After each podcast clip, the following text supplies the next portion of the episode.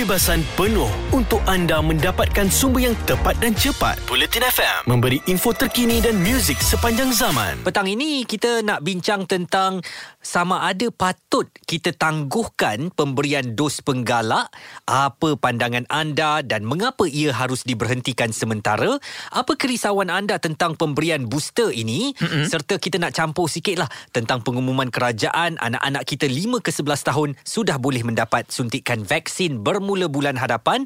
Apakah sebagai ibu bapa kita mahu anak-anak kita mendapat suntikan vaksin atau kita ada keraguan dengan tindakan berkenaan? Baik, kalau kita tengok ya respon yang telah pun uh, diberikan oleh Mufti Perlis Datuk Dr Muhammad Asri Zainul Abidin. Dengan isu ini, dia berkata penangguhan untuk mengambil dos penggalak ini perlu mengambil kira satu kenyataan yang jelas terhadap siapa atau golongan mana yang sebenarnya tidak wajar mengambil dos berkenaan.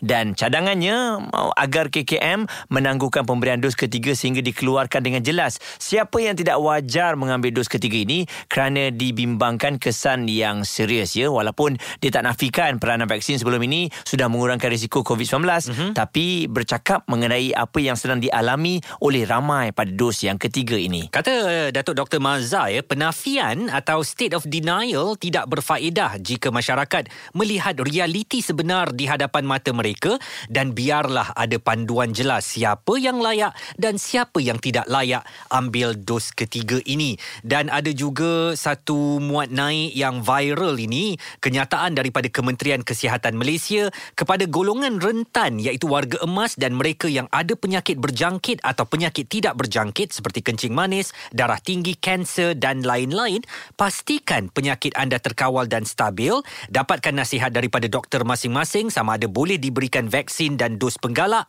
mereka yang berisiko tinggi tetapi penyakit terkawal dan stabil boleh mendapatkan vaksin di hospital. Okey, dan kalau kita lihat mereka yang mengambil dos penggalak ini memang berbeza imun badan semua orang mm-hmm. sebab kalau kita lihat pada ahli keluarga kita sendiri pun ada yang okey, ada yang tak okey, ha, kan? Ada yang sampai muntah-muntah, Betul. ada yang tak rasa apa-apa, ada yang sakit tangan. Mm. Ha, jadi kalau lihat pada um, asalnya adalah untuk mengurangkan COVID-19 kan, mm. dos penggalak ni. Tapi kepada siapa yang sepatutnya memang betul-betul kena ambil. Betul dan uh, saya perkirakan niat KKM ni baik iaitu untuk melindungi kita semua daripada varian Omicron. Tetapi kalau dah sebulan kena suntik tangan tu duk sakit lagi, ada yang sampai muntah-muntah, ada yang demam tak kebah-kebah dan sebagainya, rasa uh, dizzy eh, ataupun mm-hmm. rasa pusing je nak pingsan. Ini memerlukan perhatian yang serius daripada kementerian. Jangan kita terlalu kejar peratusan berapa yang dah dapat dos penggalak mm-hmm. tetapi kesan yang ditanggung oleh rakyat itu uh, sebenarnya lebih teruk lagi berbanding niat untuk melindungi daripada varian Omicron itu. Baik, hari ini apa kata kita kongsikan pengalaman anda yang dah ambil dos penggalak ni mungkin ada sesuatu yang anda nak sampaikan. Mm-hmm. Kita tak nak buka uh, cerita tipu, ini cerita berdasarkan pengalaman anda. Kalau anda demam, demamlah. Uh, bagi tahu bagaimana cara mengatasinya. Kalau anda tak rasa apa-apa, tak ada apa-apalah. Mm-hmm. Kan? Bagi tahu kepada kami supaya secara jelas kita dapat dengar uh, secara keseluruhannya orang yang dengarkan ni pun tenang. Ini antara nak ambil dos penggalak tak nak. Ya macam saya sebenarnya, saya sepatutnya ambil tapi oleh kerana ada kerja yang tak dapat uh, saya hil, apa uh, hindari, uh-huh. saya terpaksa buat kerja tu juga. Jadi saya terpaksa uh, melambatkan sedikit untuk ambil dos penggalak tu sebab, sebab risau demam lah betul, ya. Betul. Sebab hmm. kerja-kerja kita ni kita kena buat ya. Tapi kalau demam nanti akan menyusahkan orang lain. Ah uh, itu kerisauan saya. Saya dah dapatkan dos penggalak, saya tak demam berbeza dengan mak saya yang demam, sakit sendi, kemudian ada muntah-muntah. Uh, jadi ia berbeza di antara individu kita bincangkan dalam Bicara Petang Bulletin FM. Jelas dan terperinci supaya anda tidak ketinggalan Bulletin FM info terkini dan muzik sepanjang zaman. Ada cadangan tangguhkan dos penggalak untuk anda semua dan mungkin sebab kita tengok beberapa cerita ni Zuan mm-hmm. ada berkaitan dengan kematian, eh, kesakitan Betul. dan bila kita kata ini akibat daripada dos penggalak tapi KKM telah menafikan mm-hmm. dan mengatakan ini adalah akibat daripada sakit jantung. Jadi penafian tersebut uh, nampaknya mencetuskan rasa tak puas hati di kalangan netizen. Dan uh, Mufti Perlis Datuk Dr Mazza menyarankan KKM supaya mengeluarkan garis panduan yang jelas siapa yang layak dan siapa yang tak sepatutnya mengambil dos penggalak ini. Terbaru ada status yang dimuat naik oleh Kementerian Kesihatan Malaysia yang menyatakan sepatutnya setiap individu yang mempunyai penyakit uh, serius seperti kanser ataupun penyakit berjangkit dan tidak berjangkit sepatutnya uh, mengawal dan stabilkan diri dahulu sebelum mendapatkan suntikan dos penggalak ini. Kenyataan-kenyataan begini boleh memberi sedikit kekeliruan. Hmm. Perlu tidak atau uh, perlu ke untuk dapatkan suntikan dos penggalak ini dan itulah yang kita nak bincangkan pada petang ini. Kita ada Marlia dari Kuching Sarawak. Kita apa khabar orang Kuching uh, petang hari tu? Okay, khabar baik Alhamdulillah. Alhamdulillah. Okay, uh, mengenai dos penggalak booster ni Mm-mm. uh, pada saya lah, saya kena ambil sebab saya is a frontliner lah. Hmm. And then uh, golongan risiko tu, saya tak tahu sejauh mana uh, sebab saya bukan doktor atau uh, penyelidik lah mengenai how. Tapi masalahnya bila kita dah ambil dos penggalak ni, biasanya kita monitor lah. PKM akan monitor kesan-kesan sampingan complication dan uh, kami sendiri pun macam uh, memang akan dimonitor lah. Hmm. Uh, ada komplikasi yang kadang-kadang dia cepat, kadang-kadang komplikasi dia lambat, dia ambil masa. So, depend dengan orang lah. Mm-mm. Uh, dan macam saya sendiri, saya memang demam. Dulu saya pernah COVID positif juga. Dan Okey. uh, saya dah uh, complete dose, saya COVID positif dan habis saja apa dos saya 6 bulan tu saya kena ambil dos penggalak pula. Mhm. So saya ikut saja jadual tu Mhm. uh, tengok macam mana. Dan sekarang ni pun masih berjaga-jaga lagi lah. Mhm. Uh, di samping menjalankan uh, kerja harian tu uh, pun masih berjaga-jaga juga. Walaupun kes tu dah semakin menurun lah. Okey, jadi masa Oh. awak ambil dos penggalak ni bagaimana? Yalah, memang kita monitor. Jadi bagaimana agaknya badan anda sendiri? Apa yang anda rasa? Memang demam, memang uh, semput, memang rasa uh, tak sihat. Hmm. Tapi kita faham sebab suntikan tu kita suntik um, virus tu ke dalam badan. Hmm. Uh, jadi komplikasi dia depend dengan uh, berbeza dengan individu dengan individu lain. Macam sebenarnya dia demam sampai 3 hari. Oh. Dia demam. Hmm. Uh, yeah. Hmm. Jadi kalau baru-baru ni macam ada dakwaan yang menyatakan orang yang sakit jantung lepas dia dapat dos penggalak dia meninggal. Um, Itu saya tak sure. Hmm. Saya tak sure sebabnya um, tu depend dengan uh, kalau orang buat statistik, statistik tu berapa banyak berapa persen tu uh, saya tak alert lah pasal Hmm. tu. Mm-mm. Uh, uh, so far yang saya dengar um, kesan sampingan tu cuma berlaku dalam sehari dua atau Sehari. tiga hari lah. dan cara awak merawatinya cuma makan paracetamol sajalah. Ya. Hmm. On saja. Baik. Baik. Kami Ya. harapkan semuanya baik untuk anda dan keluarga Marlia. Ya. Terima kasih. Baik, itu pengalaman yang telah pun dikongsikan. Demam adalah perkara yang saya rasa biasa. Hampir hmm. semuanya demam untuk sehari ataupun dua. Uh, cuma itulah bila melibatkan kerja ni, saya rasa langkah-langkah awal untuk ambil dos penggalak ni mungkin dua, tiga hari tu boleh minta cuti kot. Betul. Kan sebab kita takut menyusahkan orang lain sekali lagi. Ya, tu yang kita amat risau sebab betul lah bila kita dah ambil dos penggalak ni sepatutnya kita berehat. Dan Izzuan pernah dengar cerita tak ada orang yang bersukan tiba-tiba heart attack. Betul. Dan ada dikaitkan juga dengan dos penggalak ni. Katanya mm-hmm. dah ambil booster tiba-tiba terus bersukan. Nah, tu yang collapse. Jadi nasihat kepada anda yang baru menerima suntikan vaksin, tolong halang diri anda daripada melakukan kerja-kerja berat ataupun aktiviti sukan lasak sekurang-kurangnya untuk tempoh seminggu. Selepas badan kita dah settle down dengan suntikan itu, barulah kita sambung kembali aktiviti lasak ataupun sukan, riadah kita yang mungkin memerlukan kerja keras fizikal itu ya. Kita bincangkan di Bulletin FM. Ada kepentingan anda di sini untuk mendapatkan berita secara tepat dan pantas. Dua anggota polis maut bertindak atau berlakon sebagai bangsa yang perlu diselamatkan. operasi mencari dan menyelamat SAR Bulletin FM, info terkini dan muzik sepanjang zaman. Dalam bicara petang kami nak membawakan tentang vaksin uh, dos penggalak ini. Uh, untuk rekod saya sudah mendapatkannya pada hari Ahad lalu.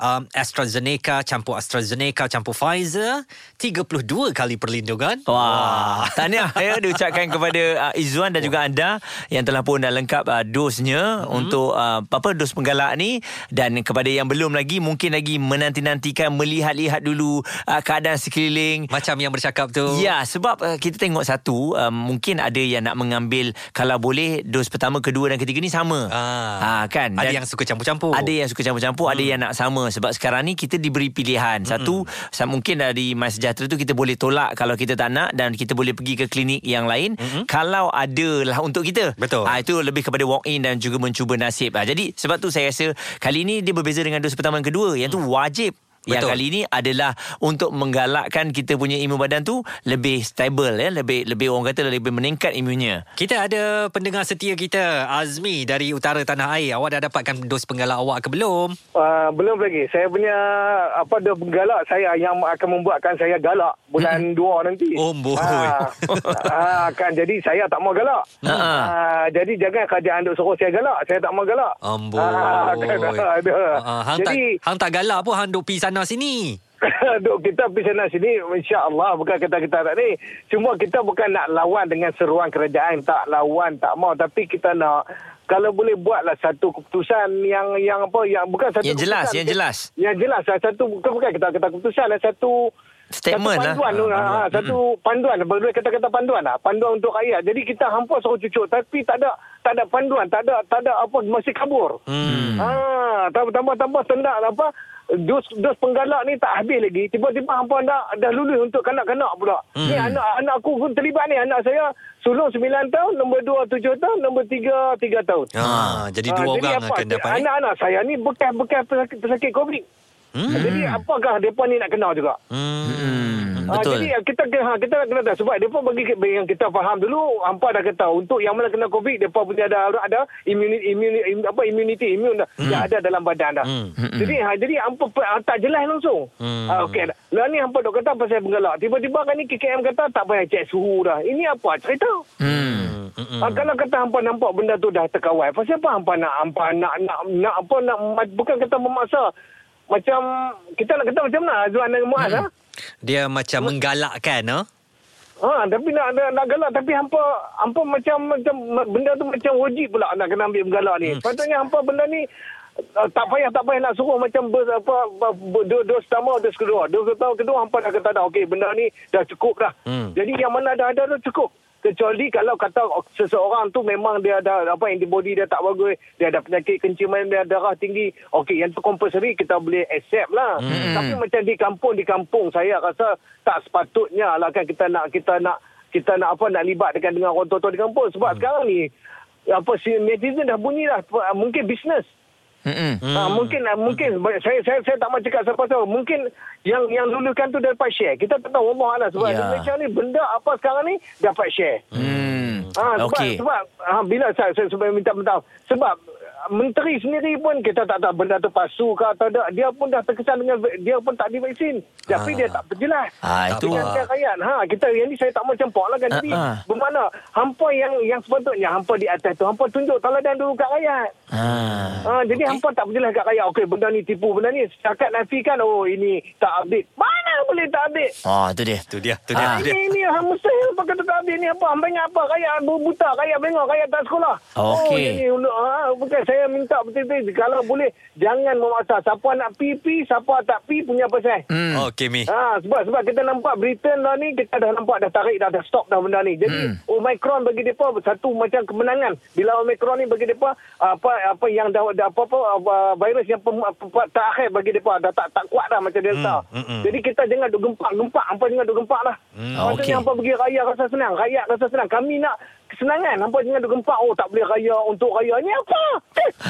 Baik, um, mungkin ini kata netizen apa yang dibicarakan di media sosial. Hmm. Uh, contohnya menteri katanya tak ambil vaksin tapi dah ditunjukkan hmm. uh, ke, apa benda yang betul. Hmm. Tapi yalah orang kata tak nak percaya saya tak tak nak percaya. Betul. Dan yang kedua dos penggalak ni bukannya satu kewajipan. Hmm. Tapi saya rasa sebagai yalah Kementerian Kesihatan mesti kena cakap ambil lah, ambil lah. Tak nak ambil takkan dia kata tak nak ambil tak apa. Betul, Statement eh? tu tak nak ambil pun tak apa. Kalau dikeluarkan oleh kementerian rasa macam kelakar pula. kelakar pula dan macam tidak serius dekat Ha-ha. situ pula kan. Jadi uh, dia tak kata wajib tapi dia kata Ambil lah Uh, ambil lah. Dia kan? macam tu lah kan Ha. uh, Macam mak-mak kita Betul. Kata jangan buat Tapi uh, Kalau nak buat tu uh, Berpada-pada lah ha. Kan Kena ada Ayat-ayatnya begitu Betul. Kita bincangkan dalam Bicara Petang Bulletin FM Jelas dan terperinci supaya anda tidak ketinggalan. Bulletin FM. Info terkini dan muzik sepanjang zaman. Hari ini kita berbincang mengenai bicara petang yang kami bawakan dos penggalak ni nak ditangguhkan dulu apa pendapat anda hmm. sebab uh, nampaknya kerisauan yang melanda ni berbeza dengan dos yang pertama dan kedua. Saya tak tahu kenapa. Sebab dos pertama dan kedua tu kita teruja untuk ambil uh-huh. tapi bila nak ambil booster ataupun dos penggalak ni nampaknya macam ada yang berkira-kira nak ambil ke tidak kan sebab badan nampak macam sihat lagi. Dan ada juga usikan nakal dari netizen kata ni macam ada bentuk bisnes saja, ada yang ambil keuntungan saja daripada uh, suntikan demi suntikan yang diberikan kepada rakyat ni. Macam pasti ada satu pihak yang um, dapat duit daripada aktiviti ini dan itulah antara yang tersebar di kalangan rakyat ya. Percaya atau tidak terpulang kepada anda, kami tidak mengesahkan sebarang informasi itu dan kita ada Akmal daripada Shah Alam Selangor. Awak dah dapat atau belum suntikan dos penggalak anda? Akmal. Saya dah dapat suntikan booster. Mm-hmm. Okey, uh, masa saya dapat suntikan booster tu saya okey je. Tak ada sakit, tak ada demam. Cuma sakit tempat suntikan je lah. Ha-ha. Uh, uh, sakit tempat suntikan tu dalam tiga hari macam tu. Hmm, lama Mm-mm. juga eh. Ah, ah, ah. lepas tu macam suami saya dia dah dapat booster uh, Pfizer. Dia sebelum ni masa first dose dengan second dose Hmm. dia Sinovac. Okey. So uh, ah, ah, booster dia Pfizer. So dia mm, dia punya efek tu uh, lapar. Lapar. Okey. Ah, dia ah lapar. Lepas tu dia tak ada dem- demam. Dia tak ada demam. Lepas tu dia cuma sakit tempat suntikan sahaja. Hmm. Ha, ha. Ha, lepas tu macam ayah saya, Mm-mm. ayah saya dia dah umur 77 tahun lah. Okey. eh. Dia dah ambil suntikan booster. Hmm. Ah, dia dah ambil suntikan booster. Lepas tu dia punya efek pun sama. Lebih kurang suami saya juga. Dia Lapar lapar juga. dan penat lah. Lapar dan Ha-ha. penat eh. Ha. Ah, tapi kawan saya ah, teruk sikit. Dia kena dia demam, Mm-mm. ah, ceret-beret, ah, muntah. Ah.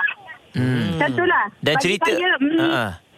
sebenarnya efek uh, testing ni dia uh, tak seteruk COVID. Oh. Maksudnya kalau efek yang bila kita dapat dapat injection tu sebenarnya efek COVID tapi dia tak kalau kita dapat COVID sebenarnya lebih teruk daripada Lebih sakit. sebenarnya. Ah. Ah, ah. Ah. Betul itu itu juga boleh macam melegakan kita lah Izwan eh bagi kita yang takut-takut nak ambil booster ni sebab saya rasa bila dengar cerita-cerita yang muntah ni hmm. ah, itu yang orang takut tapi dia tak dengar cerita yang tadi yang lapar cerita yang tak ada apa-apa sangat ni Betul. kan Ada juga Ah, yang ah, side effect betul. dia mengantuk pun ada juga eh. Ah. Mm-mm. Dan Betul. Akmal, saya nak tanya sebab saya dengar suara anak dekat belakang tu kan. Sekarang kerajaan kata uh, 5 ke 11 tahun pun dah boleh mendapatkan vaksin. Apakah anda akan mendapatkan suntikan vaksin untuk anak-anak anda? Ya, semestinya saya memang setuju. Oh. Saya memang tak sabar nak cucuk anak saya. Wah. risau kan, nak sekolah semua ni saya risau. Hmm. Ah, uh, untuk pengetahuan uh, Muaz dan uh, Izwan sebenarnya saya nurse. Oh. Ah, so Okey. saya memang setuju. Setuju anak tu. Tapi anak tu dah menangis tu. Belum kena Ah. suntik lagi dia dah menangis Ah, tu. Dia gaduh, dia gaduh. Eh, gaduh. Tak, tak apa, tak apa. Jadi, uh, terima kasih di atas respon yang telah pun diberikan, Akmal. Okey. Dan Akmal, okey. terima kasih kerana Okey, uh, okey. menjadi frontliner kita dan melindungi Malaysia ya. Alhamdulillah. Baik. Terima kasih banyak-banyak. Okey, kalau tengok pada keadaan sekeliling Akmal sendiri memang sangat-sangat berbeza eh. Hmm. Kita tak boleh kata kali ni dos penggalak ni siapa ambil mesti sakit. Wah, hang dah berumur, hang mesti sakit. Hmm. Tengok tak ada apa-apa, Betul. lapar je. Mm-mm. Ah, hang perempuan, hang lemah, hang mesti sakit. Eh, saya tengok mak saya ambil Hmm. ah, umur 60 lebih. Dia je saya tak ada apa-apa, tak demam. Lepas dah ambil tu okey je. Jadi uh, betul juga antara kata Akmal tadi um, kalau dapat COVID-19 sakit dia tu lebih teruk lagi mm-hmm. daripada sakit menerima suntikan vaksin ini. Betul. Jadi untuk melindungi diri kita um, yelah macam KKM pula. Mm-mm. Kami sarankan, kami cadangkan, kami galakkan ambillah suntikan vaksin. Okey dan sekali lagi bukan paksaan hmm. ya sekali anda kena kita kena jelas dia bukan paksaan tau contoh saya tak tahu ah depa ni duk suruh ambil bukan masuk dekat My Sejahtera hmm. uh, dia suruh ambil kalau tak nak ambil ada kat situ ada reason anda tolak bagi tahu kenapa anda tak nak ambil tak ada masalah dia bukannya kata wajib wajib wajib ambil Betul. Cumanya untuk warga emas perlukan suntikan penggalak kerana jika anda berada dalam usia warga emas dan anda hanya mendapat dua suntikan dos vaksinasi, anda dikira belum lengkap suntikan vaksinasi anda mm-hmm. dan ini akan menyukarkanlah kita nak bergerak ke mana-mana, nanti tak dibenarkan masuk, tak dibenarkan terbang dan sebagainya. Jadi kepada warga emas untuk perlindungan diri anda lebih baik dapatkan suntikan penggalak. Bulletin FM info terkini dan muzik sepanjang zaman. Ada kepentingan anda di sini. Untuk mendapatkan berita secara tepat dan pantas. Dua anggota polis maut Bertindak atau berlakon sebagai bangsa yang perlu diselamatkan. operasi mencari dan menyelamat SAR Buletin FM, info terkini dan muzik sepanjang zaman. Hari ini kita berbincang mengenai bicara petang yang kami bawakan dos penggalak ni nak ditangguhkan dulu apa pendapat anda. Hmm. sebab uh, nampaknya kerisauan yang melanda ni berbeza dengan dos yang pertama dan kedua. Saya tak tahu kenapa. Sebab dos pertama dan kedua tu kita teruja untuk ambil. Hmm. tapi bila nak ambil booster ataupun dos penggalak ni nampaknya macam ada yang berkira-kira nak ambil ke tidak kan? Sebab badan nampak macam sihat lagi. Dan ada juga usikan nakal dari netizen. Kata ni macam ada bentuk bisnes saja, ada yang ambil keuntungan saja daripada uh, suntikan demi suntikan yang diberikan kepada rakyat ni. Macam pasti ada satu pihak yang um, dapat duit daripada aktiviti ini dan itulah antara yang tersebar di kalangan rakyat ya. Percaya atau tidak terpulang kepada anda. Kami tidak mengesahkan sebarang informasi itu dan kita ada Akmal daripada Shah Alam Selangor. Awak dah dapat atau belum suntikan dos penggalak anda? Akmal. Saya dah dapat suntikan booster. Mm-hmm. Okey, uh, masa saya dapat suntikan booster tu saya okey je. Tak ada sakit, tak ada demam. Cuma sakit tempat suntikan je lah. Ha, ha. Uh, uh, sakit tempat suntikan tu dalam tiga hari macam tu. Hmm, lama juga eh. Ah, ah, lepas tu macam suami saya dia dah dapat booster uh, Pfizer. Dia sebelum ni masa first dose dengan second dose Hmm. dia Sinovac. Okey. So uh, uh, booster dia Pfizer. So dia mm, dia punya efek tu uh, lapar. Lapar. Okey. Ah, dia ah lapar. Lepas tu dia tak ada dem- demam. Dia tak ada demam. Lepas tu dia cuma sakit tempat suntikan sahaja. Hmm. Ha, ha. Ha, lepas tu macam ayah saya, mm-hmm. ayah saya dia dah umur 77 tahun lah. Mm-mm. Okey. Dia dah ambil suntikan booster. Hmm. Ah, dia dah ambil suntikan booster. Lepas tu dia punya efek pun sama. Lebih kurang suami saya juga. Dia Lapar lapar juga. dan penat lah. Lapar dan Ha, ha. penat eh. Ha. Ah, tapi kawan saya ah, teruk sikit. Dia kena dia demam, Mm-mm. ah, ceret-beret, ah, muntah. Ah. Hmm. Macam tu lah. Dan Bagi cerita Saya, mm, ha. sebenarnya efek uh, ni dia uh, tak seteruk COVID. Oh. Maksudnya kalau efek yang bila kita dapat dapat injection tu sebenarnya efek COVID tapi dia tak kalau kita dapat COVID sebenarnya lebih teruk daripada Lebih sakit. sebenarnya. Ah. Ah, ah. Betul itu itu juga boleh macam melegakan kita lah Izwan eh bagi kita yang takut-takut nak ambil booster ni sebab saya rasa bila dengar cerita-cerita yang muntah ni hmm. ah, itu yang orang takut tapi dia tak dengar cerita yang tadi yang lapar cerita yang tak ada apa-apa sangat ni Betul. kan Ada juga Ah, yang ah, side effect betul. dia mengantuk pun ada juga eh. Ah. Mm-mm. Dan Betul. Akmal, saya nak tanya sebab saya dengar suara anak dekat belakang tu kan. Sekarang kerajaan kata uh, 5 ke 11 tahun pun dah boleh mendapatkan vaksin. Apakah anda akan mendapatkan suntikan vaksin untuk anak-anak anda? Ya, semestinya saya memang setuju.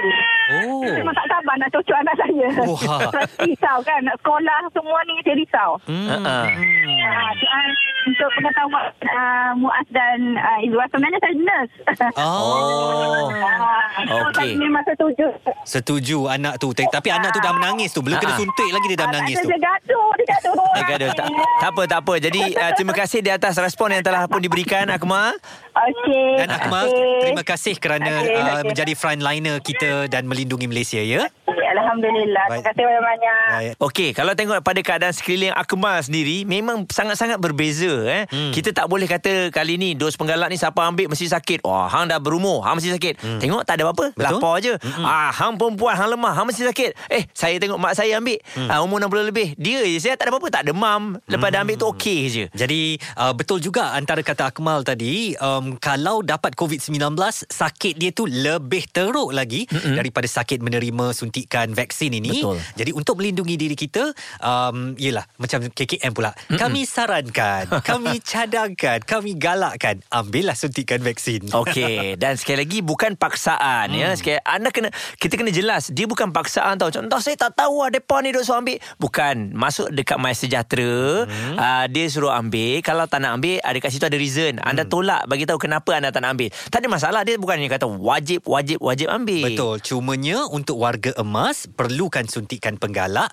kerana jika anda berada dalam usia warga emas dan anda hanya mendapat dua suntikan dos vaksinasi, anda dikira belum lengkap suntikan vaksinasi anda mm-hmm. dan ini akan menyukarkanlah kita nak bergerak ke mana-mana, nanti tak dibenarkan masuk, tak dibenarkan terbang dan sebagainya.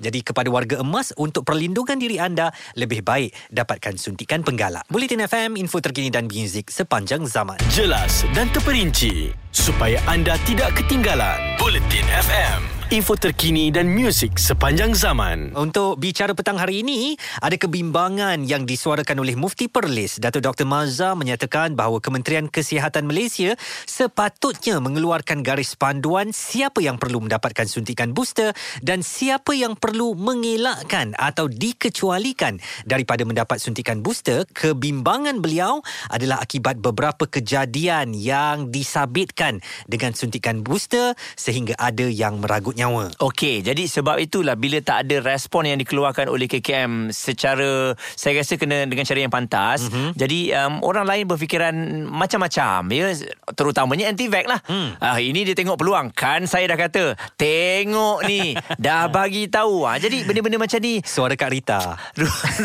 Ruang-ruang yang ada kadang-kadang benda yang baik pun Izwan jadi mm. tak bagus. Betul. Jadi kita nak dengarkan pandangan H dan seorang pemanggil ini bagaimana pandangan awak tentang tentang pengambilan booster ini? Kalau saya, macam saya banyak juga baca dan kita dengar uh, di radio, di TV, uh, macam yang dinyatakan oleh uh, saya bersama Mufti Perlis itu sendiri uh, cerita tentang kesan-kesan daripada uh, dos penggalak itu sendiri. Tapi untuk diri saya sendiri, pengalaman saya sendiri, Alhamdulillah daripada dos yang pertama, dos yang kedua dan dos yang ketiga, dos penggalak, hmm? uh, tidak ada apa-apa kesan yang teruk. Even demam pun tak ada. Wow. Even demam pun tak ada. Jadi um, dan uh, saya, isteri saya, uh, tujuh adik-beradik dan uh, kedua orang tua saya yang dah berumur 76 dan juga 77 tahun. Uh-huh. Uh, semua kami ni Alhamdulillah Tuhan bagi uh, dapat booster tapi tak ada apa-apa kesan yang yang pelik-pelik lah Alhamdulillah. Uh-huh. Uh, Lapor pun tak ada eh? Saya, tak ada, tak ada apa-apa. so saya saya percaya macam pemanggil yang sebelum ni kata maknanya kita punya penerimaan badan masing-masing lah. Mm-hmm. Kan, penerimaan badan yang masing-masing dan uh, sebab tu bila saya uh, tengok di media sosial banyak uh, ruang-ruang yang diambil peluang oleh uh, kelompok anti vaksin bila menceritakan tentang kesan berat, kesan mm-hmm. yang negatif uh, bila ambil dos penggalak ni. Kadang saya saya berfikir sendirilah. Berfikir kenapa uh, orang lain uh, teruk kan? Tapi mm-hmm. uh, aku macam okey pula semua kan? Jadi mm. uh, cuma saya berharapkan apa yang saya dapat tu memang uh, orang kata apa genuine punya punya uh, vaksin. uh, vaksin lah kan? Ah, inilah cerita lain yang kalau takut suntik air pula tu eh? Itu lah kadang-kadang terfikir risau je kan? Tapi insyaAllah lah kita, kita kita harapkan semuanya baik-baik belaka dan uh, dos uh, vaksin ini uh, macam banyak daripada pakar-pakar perubatan yang kita uh, dengar pendapat pandangan mereka memang uh, berbeza-beza tahap uh, ketahanan badan masing-masing. Dan uh, bagi yang mungkin uh, ada kesan yang agak teruk tu kita doakan semoga semuanya baik-baik belaka lah. H. Dan juga Zuan. Um, ya. uh, anak-anak kita 5 ke 11 tahun boleh uh, menerima suntikan vaksin. Apakah anda akan turut mengambil peluang ini atau akan menilai dahulu uh, pendekatan saya menilai dulu. Hmm. Uh, menilai dulu sebab bila kita tengok ya kita pun kena realistik betul tak uh, apabila kita melihat uh, kelompok dewasa dan juga orang tua ni uh, bila dah sampai dos ketiga ni macam-macam uh, cerita yang kita dengar walaupun di pihak saya dan keluarga tak ada apa-apa alhamdulillah mm-hmm. tapi bila yang berhormat Menteri Kesihatan umumkan penghujung Januari bermula dibuka untuk pendaftaran 5 hingga 11 tahun. Saya bincang dengan orang rumah kita tengok kita tunggu dan lihat. Hmm. uh, mungkin kita ambil batch yang kedua ke? Uh-huh. uh, macam tu. Okey. Ya. sekarang ni siapa nak jadi batch yang pertama? Itu supaya yang... H boleh tengok dulu. Betul. Uh-huh. uh, saya rasa saya dengan H lebih kurang sama ni. Kita tengok dulu tu yang amat merisaukan kita. Jadi betul. terima kasih di atas respon yang telah pun diberikan H. Jadi itulah dia ya suara di akar umbi uh-huh. Muaz. Uh, ramai yang bersetuju dengan pengambilan booster ni untuk kebaikan diri. Betul. Dan kita cuba menjadi masyarakat yang objektif lah. Maknanya kita jangan terlalu fikiran tu kona kiri kanan banyak sangat. Mm-mm. Oh ni adalah nak buat bisnes ni. Ni adalah kerajaan dapat untung ni. Ah, Lepas ni ada pula dos keempat, kelima, ke Jauh ketujuh, jauh tu, tu jauh tu. Tu Jauh. borak-borak minum kopi tu. Oh, Ah, tu jauh sangat. sangat. Okey dan satu lagi Izwan yang mengenai ketahanan diri ni hmm. baru saya teringat. Um, bila saya nak ambil dos uh, penggalak ni, hmm. saya memang uh, tengok hari yang saya nak ambil tu. Uh, hari yang selepas itu saya memang ada beberapa aktiviti yang saya dah Komitmen. buat, komitmen, hmm. aktiviti dan juga maksudnya saya tak cukup tidur. Ah. Ha, ini yang kita tengok kesesuaian badan kita ni. Mm-mm. Sebab saya rasa saya tak cukup tough untuk nak ambil uh, dos penggalak pada waktu itu. Mm-mm. Jadi sebab itu saya cancelkan dan saya cuba untuk buat yang baru pada tarikh yang baru dan saya akan kosongkan waktu tu. Uh, sebab tu uh, kalau kita tengok apa yang dikeluarkan oleh uh, Tan Sri Dr. Nisham, mm-hmm. kena tengok kepada badan kita sendiri. Betul. Ha, Jadi kan? ini suatu nasihat yang perlu diambil berat oleh semua orang. Tengok ketahanan badan kita dulu kalau ada penyakit-penyakit rentan ni, penyakit-penyakit yang berbahaya, kanser ataupun uh, kencing manis, darah tinggi, sakit jantung sebagainya, dapatkan consultation dengan doktor dahulu. Apakah anda boleh mendapatkan dos uh, penggalak atau mungkin eh pihak kesihatan sendiri boleh mengeluarkan surat pengecualian Mm-mm. daripada anda mendapatkan dos uh, suntikan dos penggalak. Jadi kepada anda semua kita fikir-fikirkan itu yang kami bawakan dalam Bicara Petang Bulletin FM. Bulletin FM. Terkini, relevan dan penting untuk anda. Info terkini dan muzik sepanjang zaman. Bulletin FM.